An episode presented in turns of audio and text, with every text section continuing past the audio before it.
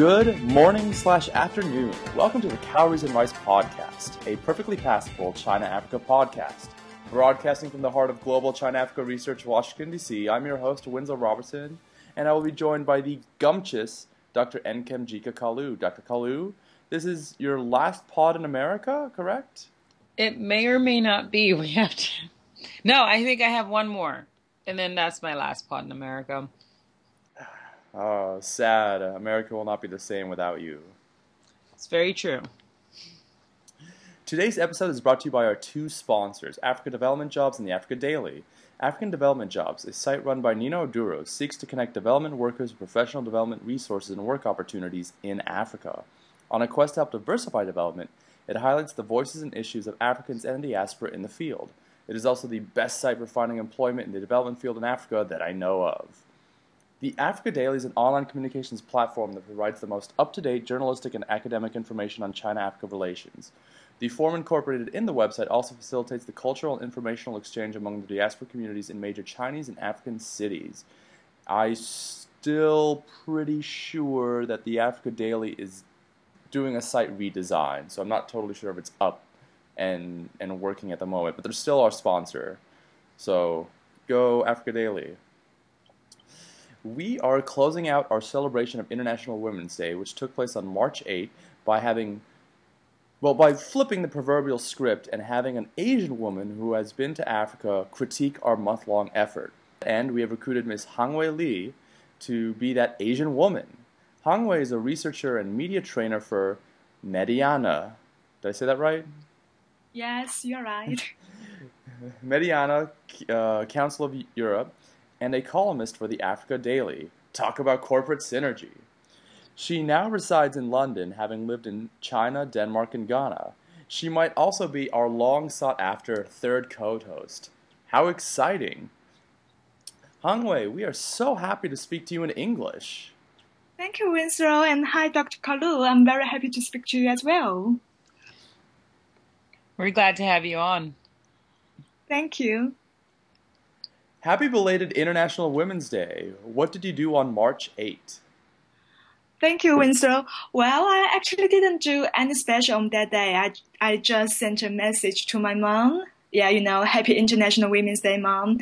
Um, well, Winslow, do you actually know that Girls' Day is much more popular than Women's Day in many Chinese universities? No. What yeah. What is Girls' Day and, and yeah, how do you celebrate Day, it? Yeah, Girls' Day is actually widely celebrated at Chinese universities on March 7th of every year because the word women in Chinese language often refer to married females. So college students created G- Girls' Day, which actually is a campus version of the International Women's Day. So basically, on March 7th, many Chinese college boys left notes of love on red banners on campus to express their love to their female classmates, and I think that's pretty cool. Yeah, but I didn't do any special on yeah International Women's Day. Did you get any messages on March seventh then? Yeah, just but just one one one friend. Yeah, that's Ooh. all. I thought oh, really sad. Okay, well, we will discuss this later. Okay. so, Hong Wei, could could you tell us about yourself? What do you do and how did you get interested in your field?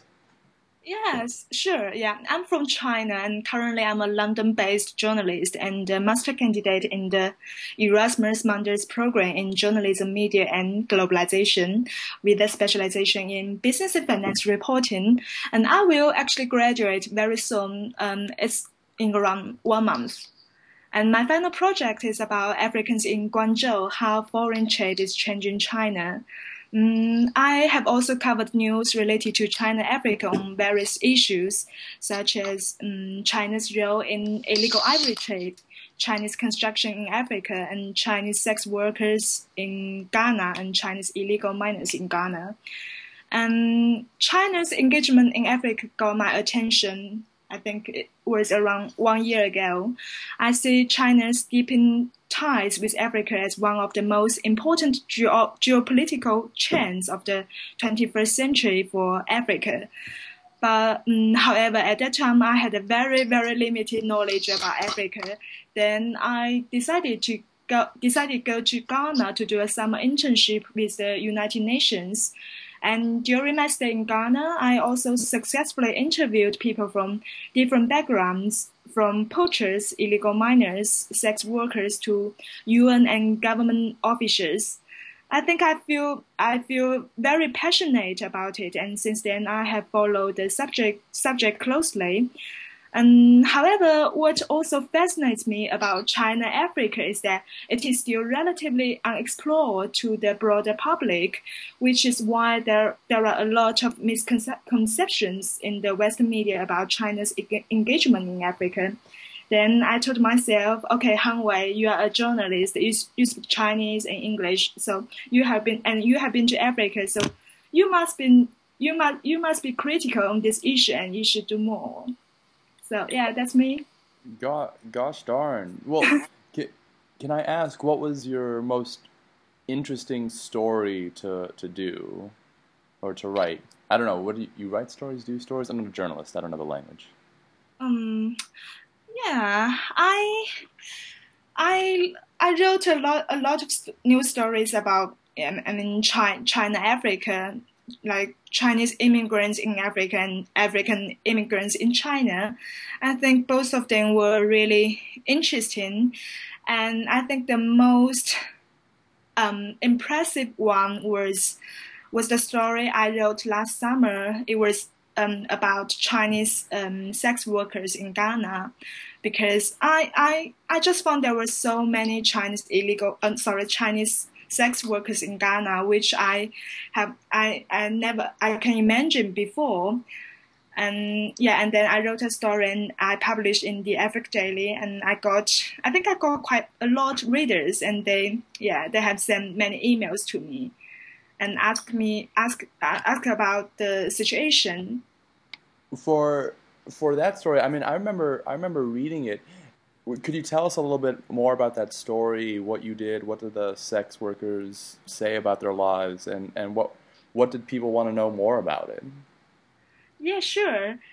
I think when when we were talking about Chinese uh, Chinese sex sex workers in Ghana, it might be related to transnational uh, human trafficking. And I think the story, I think it was quite sad because I, uh, two interviewees, they, they didn't know they, they went to Ghana for, for doing, the, doing this.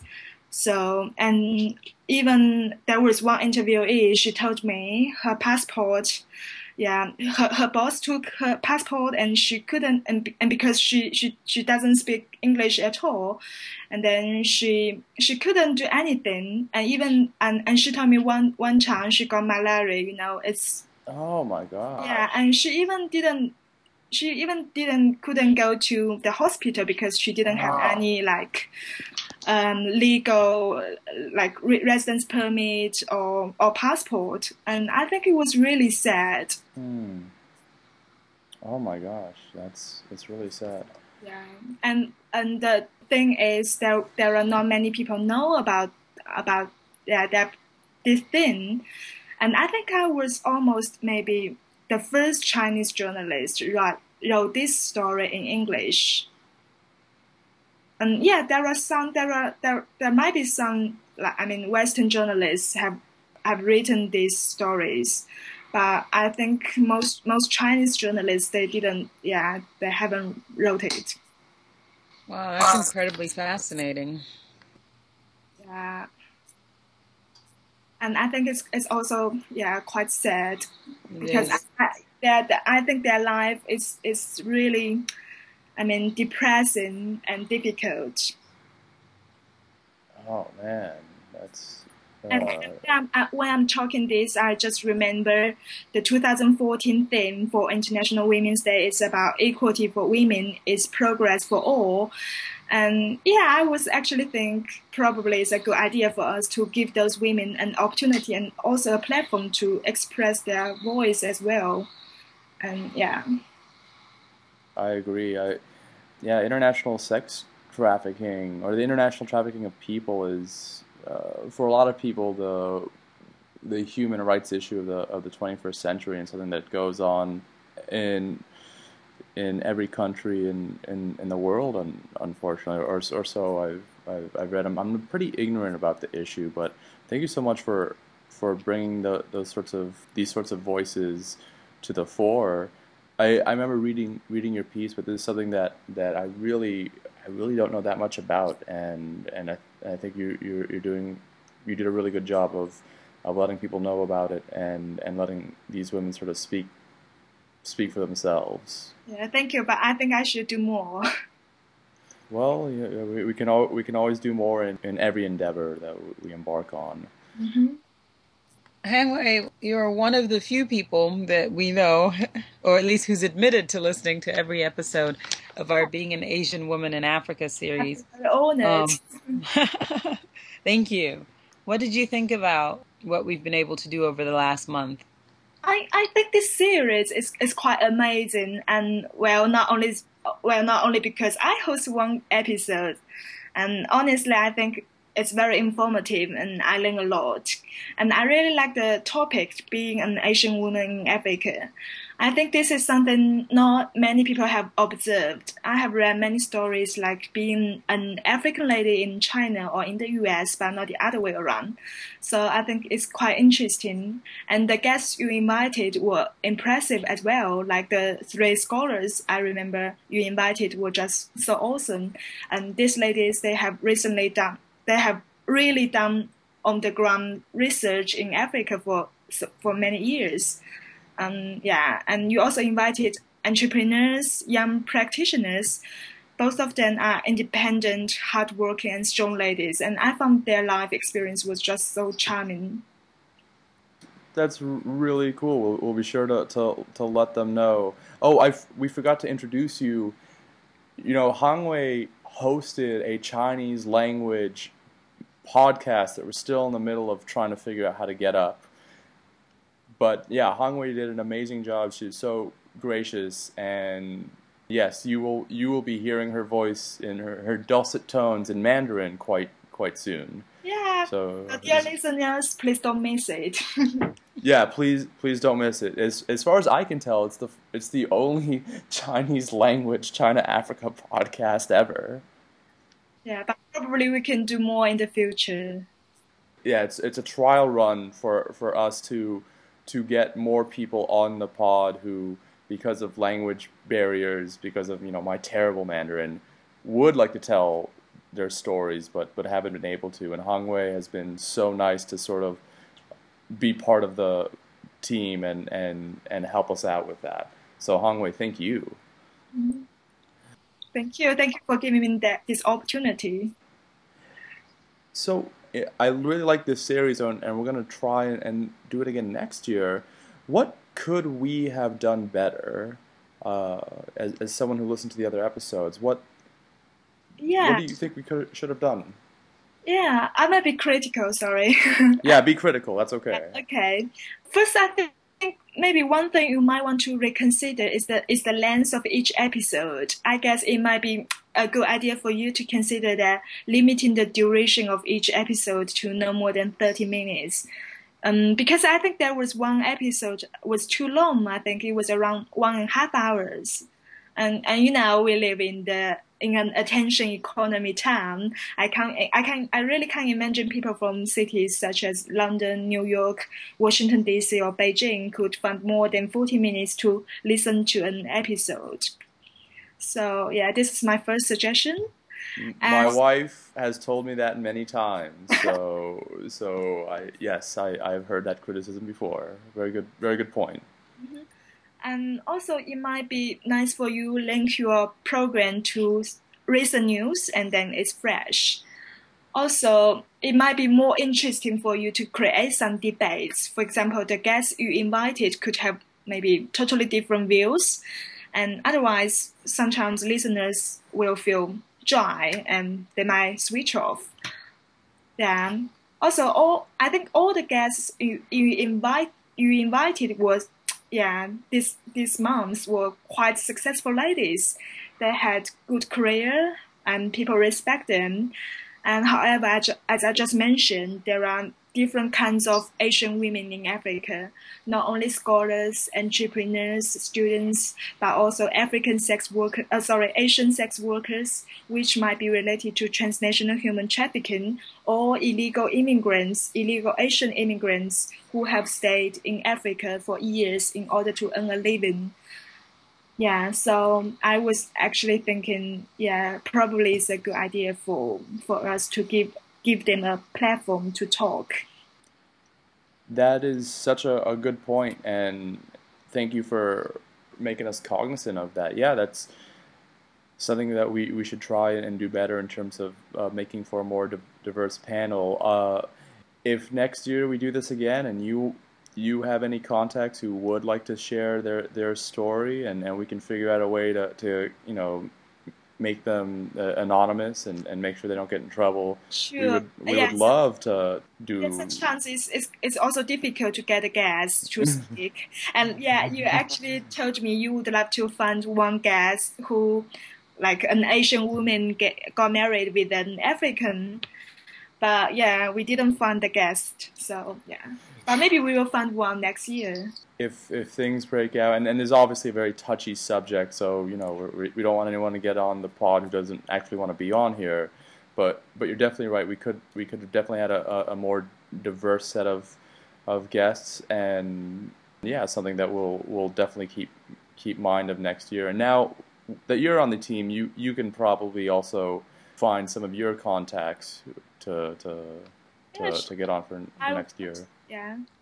And well, I feel like you know we should add that it's a little more difficult to identify those kinds of individuals with us being based where we are. You know, Winslow and myself are in the U.S. Hangwei, you're in London right now. Um, if, for instance, you were still in Ghana, I think that we would have been able to make that work. And I'm expecting with my return to Nigeria to be able to identify some of the the rest of the spectrum. Unfortunately, in these societies and, and the way that we're, we're we're leveraged right now, we would find success stories more easily than we would find, you know, the other stories and the the the, the stories of other experiences. But that's something that um, we are looking to work on. Mhm, That's also true. Thank you. Well, thank you so much for, for pointing pointing that out, Dr. Kalu. Do, do you have any uh, additional questions? Mm, me? Uh, Oh, Dr. Kalu, or Oh. you, Hongwei, or either. Well, with regards to some of the topics that we we discussed, what other sorts of topics do you think would be important for um, for, for women in Asia or Asian women in Africa? What other topics do you think we should try to look at? Well, I think you have already tried so many well chosen topics. And yeah, and it might be interesting for, for you to invite two guests hold totally different view on this I mean this topic and have a debate on your program. And yeah, I, I yeah, and I, I was also actually thinking because these days I got to know many young yeah Chinese ladies who just graduate from top, top ranking universities. We we have also interviewed them last last last episode, and they are very active in Africa. And yeah, so they they were doing a project ca- called China House Project, and I was thinking maybe we could yeah do an do an episode on yeah about this. Oh, I, I, I completely agree. I, I was actually one of the guests we had on in the Mandarin language podcast last week. Uh, It's, it's uh, her name is Yuan. Yes, the the China House project uh, sounds really interesting. Where it's sort of setting itself up to be a, a non-profit to help Chinese engagement in Africa run better. Is is am I, am I saying that right? Yeah, they want to have Chinese truly into Africa, and I think those ladies are also quite yeah impressive. So yeah. Ho- hopefully, one of the, the future episodes we can we can have them give us sort of a status update on on the sort of things that are that are going on, and I I want to I want to ask you about you know your time in Ghana. We we discussed a lot of different sort of themes over the past month. And and one thing that I personally noticed is some of the the role of being a foreigner in some of these countries and the role of being called a white foreigner is something that a lot of the a lot of the people we had on the podcast really reacted strongly to. So to, to give an example, let's say you're you're you're somewhere in, in, in East Africa or Central Africa and they call you Mzungu, which, as Dr. Kalu points out, is is not necessarily mean white, but for a lot of people that they that's what they feel like and, and there's a discomfort in being called white in Africa. And I was wondering if, if you could can speak to that. Yeah, sure. They yeah yeah I was in Ghana last summer and they call me yeah Obroni. Yeah, it's the local language. They call me Obroni, which means white lady. Well, I'm I'm Chinese, you know, but they I think they think I I'm I'm yeah just the same as maybe Western ladies. So like sometimes when I walking on the street and they will many kids will call me yeah Obroni. And yeah, but I think the kids are cute. I like them. so, but one thing I found is, yeah, many Ghanaian people couldn't tell my real age. Some of them even asked me if I was in high school, because, because I think it was quite difficult for, for African people to tell Asian women's a, real age. So nobody can tell how old an Asian woman is. Ah. Believe me, I've tried. Okay, yeah. and then because of my appearance, so many of them thought I was yeah, not experienced and they didn't treat me that serious in the beginning when yeah, when I was like doing my interview or I was working with the UN. So sometimes it's not it was not that easy for me to convince them let's say, to accept my interview. So my, my strategy was, yeah, then like, uh, was just ask them tough questions in the beginning. Then they would love to know, they would know I'm a professional journalist instead of a, high school student. For example, when I was interviewing a government official about illegal mining program, he didn't want to talk to me. And then I asked him, there were many Chinese citizens in Ghana told me that Ghanaian government had serious corruption problem during the crackdown on illegal mining. and then um, I would love to hear his voice on this issue. And then in the end, he gave me 15 minutes. So I was lucky. So I think in the end, he didn't think I was just a high school any high school student anymore. Oh my gosh! I now that's something I haven't really sort of explored. So if if you're most of the guests that we we had on, I think are were in their twenties, and I I wonder in terms of treatment, this sort of infantilizing basically because you're you're a, a, young Asian woman, people and because of difficulties in age or, or, or, in general, people don't take tend to take you as seriously. Yeah. That's something I, I, hadn't really really talked about before, and and it did happen to you quite a bit. It sounds like. Yes, yeah, and, and it actually always happened to me, but I figured out. So yeah, and I get I actually got used to it. So it just yeah, be professional and ask people professional questions and tough questions, and then I think they will they will treat you seriously in the end. Gosh, gosh darn. Yeah, I think it was quite funny because I was actually, yeah, almost 25 this year, and then they were asking me if I was high school student, a student. And also, I went to a high school uh, uh in Ghana, yeah, in Accra actually, um, to I, I taught them, uh, I, I, gave the students a Chinese lessons dur, um, during that time, and then the students would also think I I was in their in their age, so I think it was very funny. But I was their teacher. yeah, very a lot of interesting stories happen in Ghana, and I think I had a, a great time there, and I learned a lot were there any things related to you being a woman that happened in Ghana as opposed to being in China? So things about you're you're of the age where you should be married or yeah things yeah. like that. Yeah, it was so funny. And I when I was in, I one time I remember I was taking taxi, and then the taxi driver asked me, yeah, how old are you? And then I I told her him I was yeah. I was 24. I, I'm 24. I told him, and then the the driver said, are you married? And I, I told him, no, I, I, yeah, I'm single. And then the driver said, oh my God, what are you doing? You are 24. You are still not married. And then I was so, yeah. And then I was so, am I really that weird? I think it's quite normal in China. Women, yeah, it's still single in, in the age of 24, 25. But he, I think, but in maybe in Ghana, I think ladies got married pretty early, like maybe in the age of 22, 23. So, yeah.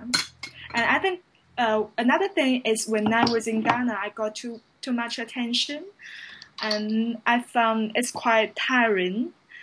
And because sometimes I don't want people, yeah. But I think it's, it's also quite I understand because yeah, I'm a foreign I'm a foreigner in the, in their country, so it's also like some sometimes in especially foreigners in China, especially in small cities, they they will also feel maybe not that comfortable because people Chinese people also pay too much attention to them. Maybe you have the you had the same experience, right? I was just about to ask uh, about how that experience translated because I was, when I lived in China, I lived in a really nice city of, of about a million people that, that had, I mean, in China, every city has a million people. But, anyways, it, it was a really nice city. It had three KFCs. So, under my definition of developed, I felt it was very developed. But one of my best friends lived in a much smaller city. Yeah, in, terms of my treatment, yes, in my city, I did get a lot of attention, but not nearly as much as, as one of my friends who lived in a much smaller city and, and some of the, the things that he would have to go through. The, the, the most notable being that you know sometimes parent would be walking with their child down the street and when they saw my friend who was you know a tall blonde blue-eyed american they would you know take their kid and, and move their head to look at him. Now there were a lot of also wonderful people that he met that treated him really really nice and just like an, any other person. And and there's a, a, an incredible incredible diversity of experiences to be had in, in China in some of these small villages. So I don't want to make to make it sound like everyone is looking at you or gawking at you. And even when people look or gawk at you they're not necessarily trying to be rude. That just for a lot of people that's the first foreigner they, they've they've really ever seen in, in real life and it's completely understandable but it's it's a at least at least for the foreigners that, that I knew in, in China, it it was a, a constant struggle to deal with that attention and, and, what it meant. On the one hand, yeah, the attention can be really nice, can be can be quite beneficial sometimes. On the other hand, it can it can be quite unnerving, and there can be bad situations because because you stand out so much. So I remember one time I was in my city during one of the un anti-Japanese protests, and it was the first display of political anything I've ever seen in China. So, oh my gosh, I, I got to go see it. And then when I realized an anti-Japanese protest, and I realized just how much I stood out in the crowd, I felt really, really uneasy, and I and I got out of there right away. I don't know what what did you think about your time in, in Ghana? Yeah, I think most of them are friendly. So I, yeah, I didn't, I didn't take it. I mean, I didn't take it as that serious. I just when they they call me Bruni, I just maybe gave them a smile. I think Ghanaian people are very hospitable and very very nice. So I I really enjoy my stay there. At, at the risk of offending Dr. Kalu, I love Ghanaian people. I lived in Ghana for four years, and I couldn't agree more with your statement. I also love Nigerian people, but Ghana really struck me by just how uh, warm and, and friendly the, the people are. Yeah, I miss Ghana, and I would love to go back if I have any chance. What would you like to go back to do? I don't know, visit friends, and maybe, yeah, do some other, yeah, write write some other stories. So you you wouldn't like to illegally mine for gold and become a millionaire? You're yeah. No, I won't. it's illegal, you know. That doesn't stop people from trying. I think many people stopped. Yeah, I think the situation is much better than before. I, I have heard the situation's uh, a, a lot better, although two weeks ago I found another report of Chinese miners getting ar- arrested, but it wasn't nearly as big a deal as, as what happened previously. So obviously things things are changing, and you know it should be noted is something that the the Chinese government really does not like when Chinese nationals break the law overseas. So it's it's a constant source of, of tension. We've had a really good conversation, and you know, following our, the very, very first recommendation, let's see if we can get this podcast to under 40 minutes. Ah, uh, Dr. you're killing me. I have heard on a number of people, and most importantly, my wife, saying that the podcast goes on too long. And if I I trust my wife's judgment in all things. Mm-hmm. Okay, um, I would like to recommend a website called China South Dialogue. It's a Chinese English information platform focusing on Chinese investment in Africa and South America. Um, I think it's very informative, and all the articles are written by Chinese young and passionate writers. And most of them are master candidates from world-leading universities such as Harvard University, um, Oxford University, Columbia University. So I think it's it's yeah it's re- it's very interesting. Who started it? Who started the website, or who's who's in charge of it? It's um it's Hongxiang Huang. Yeah, our old buddy Hongxiang Huang who's on the pod. Yes. Yeah, and uh, he's also the guy who is organizing China House Project. I was very impressed by meeting by meeting Hongxiang, and I'm and I'm I can't wait to see the the the stuff he has up his sleeve in, in terms of uh, the Chinese side of the China Africa engagement. Really smart dude, and and yeah, that that's yeah, really cool. He always, he's also a very good journalist. He has written a lot of, I mean, nice piece and he has done a lot of uh, he has done investigative reporting on yeah various issues. Yeah, Hongxiang, his name got on my radar for his ivory in Southern Africa piece, which, and this is how you know you've done a good job.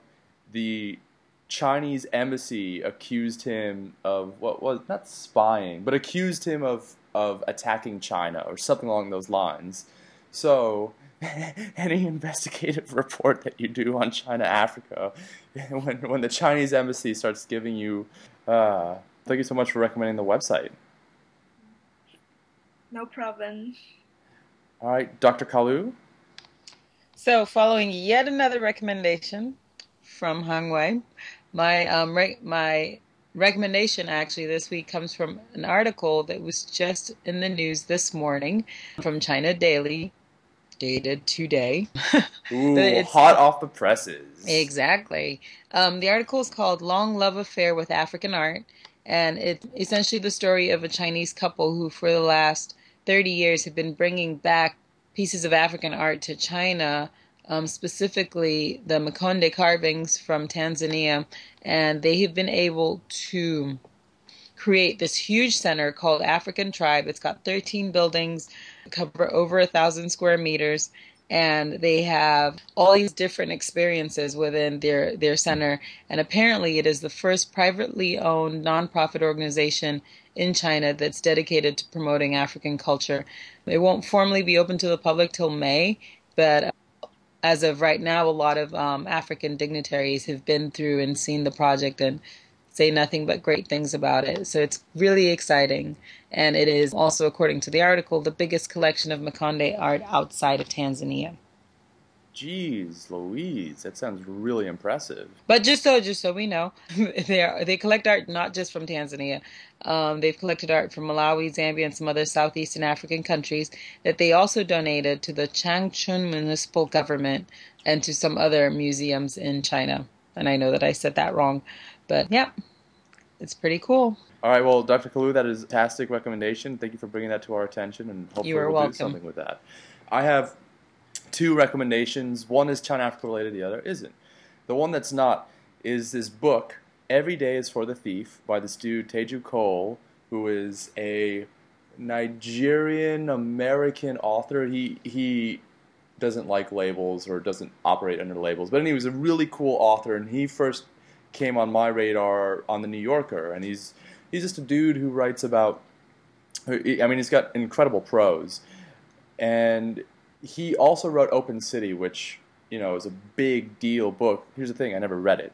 Sorry, Teju, but this book is awesome. It's basically a young man goes from New York to Lagos, and, and it's about his meditations. It, it's it's a novella. It's just a, a, these short these short observations of, of young man in Lagos, and a, as an American, as a Nigerian American, what he thinks of the city, and it's beautiful and it's really interesting and and fair, really easy read and something I really enjoyed.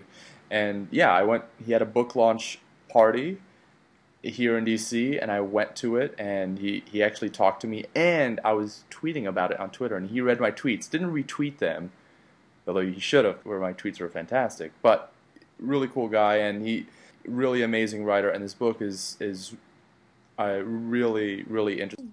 Sounds cool.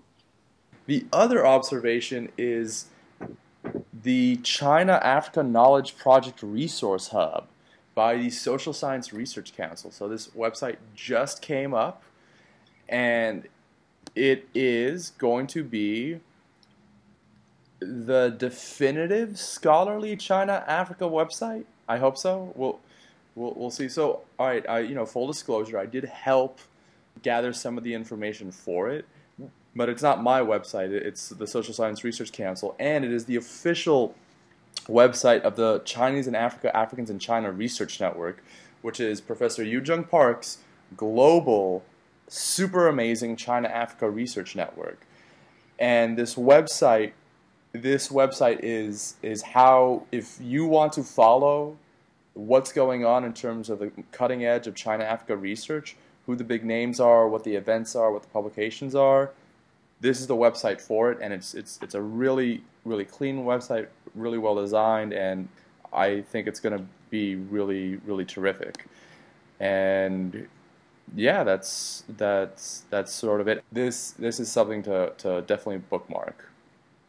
And yeah, the China Africa Knowledge Project Resource Hub by the Social Science Research Council.